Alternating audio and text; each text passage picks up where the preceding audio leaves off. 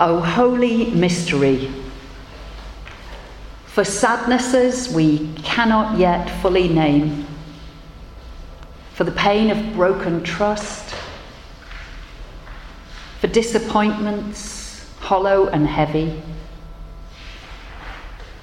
for anticipation of emerging possibilities, for relief echoed in a sigh,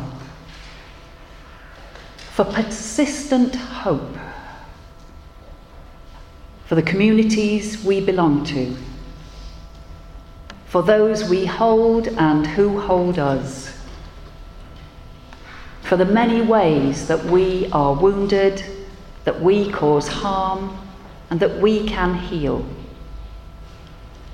For commitment rising like sap in spring. May we be expressions of the love that will not let us go. So, good morning, everybody. Good morning and welcome. Welcome to Essex Church and to this, our gathered community of Kensington Unitarians. A community where you can be yourself. Just because the sun is shining gloriously this morning, we don't expect you to be in a great mood. We're glad you're here, however you're feeling. Whatever you're carrying in your heart, whatever religions you have known, whatever God you accept or deny, whatever your heritage or culture, you are welcome here. Whoever you are, whomever you love, Whatever body you live in, you're welcome here. My ministry colleague, Danny Crosby, who some of you will have met, he often starts his services by saying, Come as you are. Just don't expect to leave in the same condition. But he's got such a lovely big presence. I always experience that as slightly threatening, really. I hope you won't be listening to this in a podcast in some future months. But I'm quietly hopeful that you'll leave in a better condition than the one you've arrived in this morning because I think it does us good to gather with other people, to make time, to sing, to think and talk, and to be silent.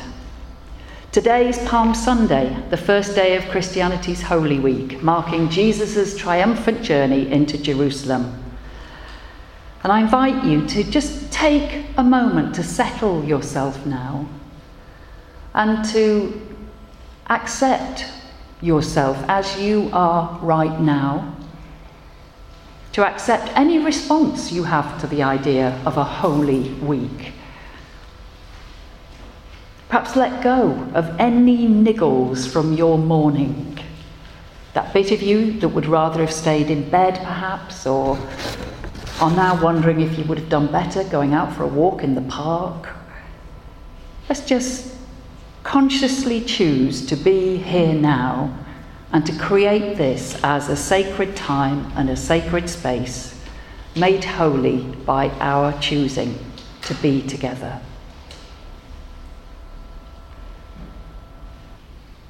I don't know where I keep getting these stories from. Well, except I do know where I keep getting these stories from because I keep finding books. I'm having a clear out at present, and 70 books had to go, and this book was in the clear out pile until I actually looked at it. And, it, you know, I don't know, do you have these sorts of books that you thought looked great, but you never read? It's, I've had it for years. And there it is The Transformative Power of Crisis Our Journey to Psychological Healing and Spiritual Awakening. It's a marvellous book. So I've still got a few left to clear out. Um, but this story is no way a children's story. And we're going to attempt to do a double act. We are. Oh. Who starts? Unless you want to read that. Oh, I could read that. It's called The Goose in the Bottle. That's why I thought the children ought to leave, because I seem to have got a whole series of stories that are unpleasant in relation to birds at present. And for this one, you really need to imagine one of those giant glass flagons, and there's a perfectly healthy goose in there, I ask you. I'm feeling bad about my work today, said Murray. Well, you always feel bad about something, I replied. I know.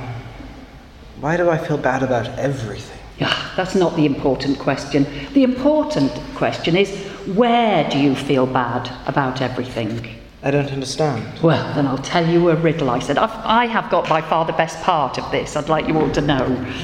You look really foolish, don't you? Anyway, I'll tell you a riddle, I said. There's a goose in a bottle. It's a big, fat, healthy goose, and it's sitting at the bottom of one of those large bottles with a round bottom and a long, thin neck. A flagon, I think they call it. The riddle is how do you get the goose out of the bottle without breaking, cracking, melting, vaporizing, or changing the bottle in any way, and without squeezing, scrooshing, melting, vaporizing, chopping that's awful chopping, or changing the goose in any way? Murray thought about it for a few minutes and then shrugged his shoulders. Make time go backwards, he said, until the goose is a gosling or even an egg and it shall be small enough that you can get it out the neck of the bottle. Mm, good try, but you can't make time go back in this riddle. And besides, the neck is too narrow for even a gosling or an egg to pass through. Then I give up, he said. It can't be done. Yes, it can. I'll give you a hint. I'll give you four hints. Who put the goose in the bottle? And when? And why? And with what? He thought about it. I don't know, he said. Sure you do. Who put the goose in the bottle? He looked at me blankly. You did. When? About two minutes ago. Why? Because I told you to. And with what? A flash of light came into his eyes and he smiled. With my mind, he said. Right! You put the goose in the bottle with your mind. So now take the goose out of the bottle with your mind. He sat, looking into the distance for a few moments, smiled, and then looked at me and nodded. Okay. It's out, he said. And the point of the riddle? He stared into space for, min- for an instant. It's my mind. The problem's not in my life, it's in my mind. And the question we're left with is how many problems in our lives are really in our minds? How many geese do we have in bottles up here? Well, let's take them out now. And I think my character is frankly a smug git and should, should be hit over the head with this book that isn't going to the charity shop just yet. When I finished with it, it's, it's there to be borrowed. And that's very sweet, Jane. We've got the children leaf for their own programme. that's very spring like, isn't it? The children have leafed already for their programme. And I invite you to join now in a time of prayer and reflection.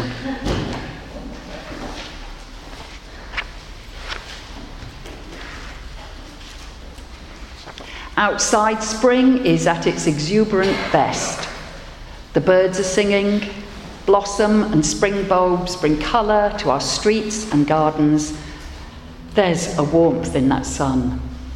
So, as I call on the divine spirit of life and love, the God of many names and none, to be with us as always, and to bless all that we say and do together here this day.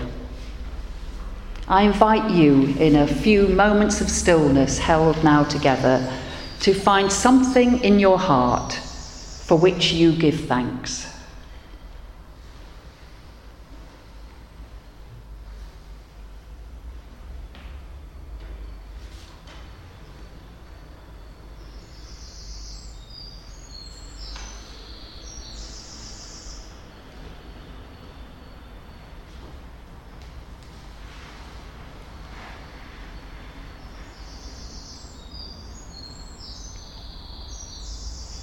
And I invite you to think of a concern from your own life.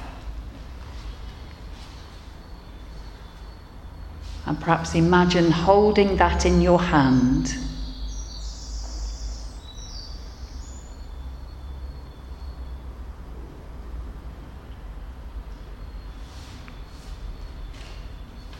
and then gently laying it down somewhere safe, letting it be.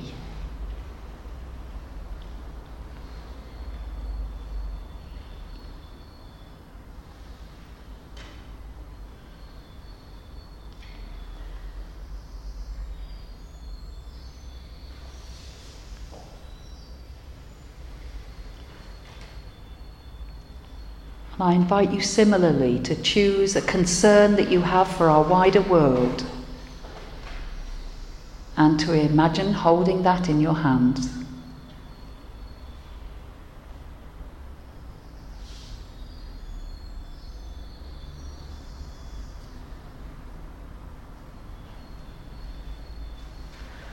And then allowing that also to be placed in a safe space where it can be held but not by you.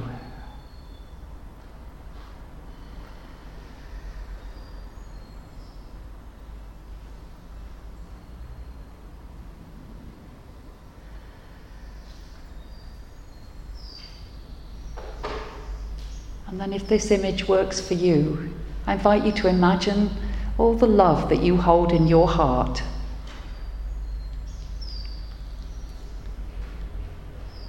And imagine how light that is. Almost like an energy. And imagine that love rippling outwards to our wider world. A wondrous, rippling effect of love and compassion.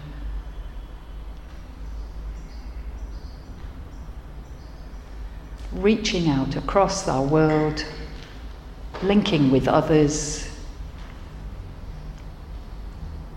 holding us all.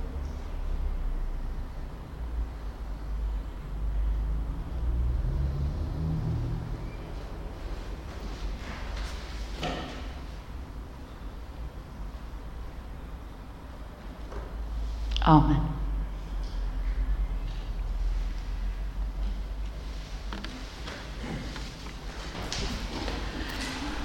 This poem, by an anonymous author, was passed on to Jack Kornfield, the contemporary Buddhist writer, by a student at a retreat. It invites us to look differently at where we are in time and space as we live our lives, and even to think of ourselves as a gleam in someone else's eye. Life is tough. It takes a lot of your time, all your weekends, and what do you get at the end of it? Death. A great reward. I think that the cycle of life is all backwards. You should die first, get it out of the way. Then you live 20 years in an old age home, and you're kicked out when you're too young. You get a gold watch, and you go to work. You work 40 years until you're young enough to enjoy your retirement. You go to college. You party until you're ready for high school. You become a little kid you play, you have no responsibilities. You become a little boy or girl. You go back into the womb. You spend your last nine months floating. And you finish off as a gleam in someone's eye.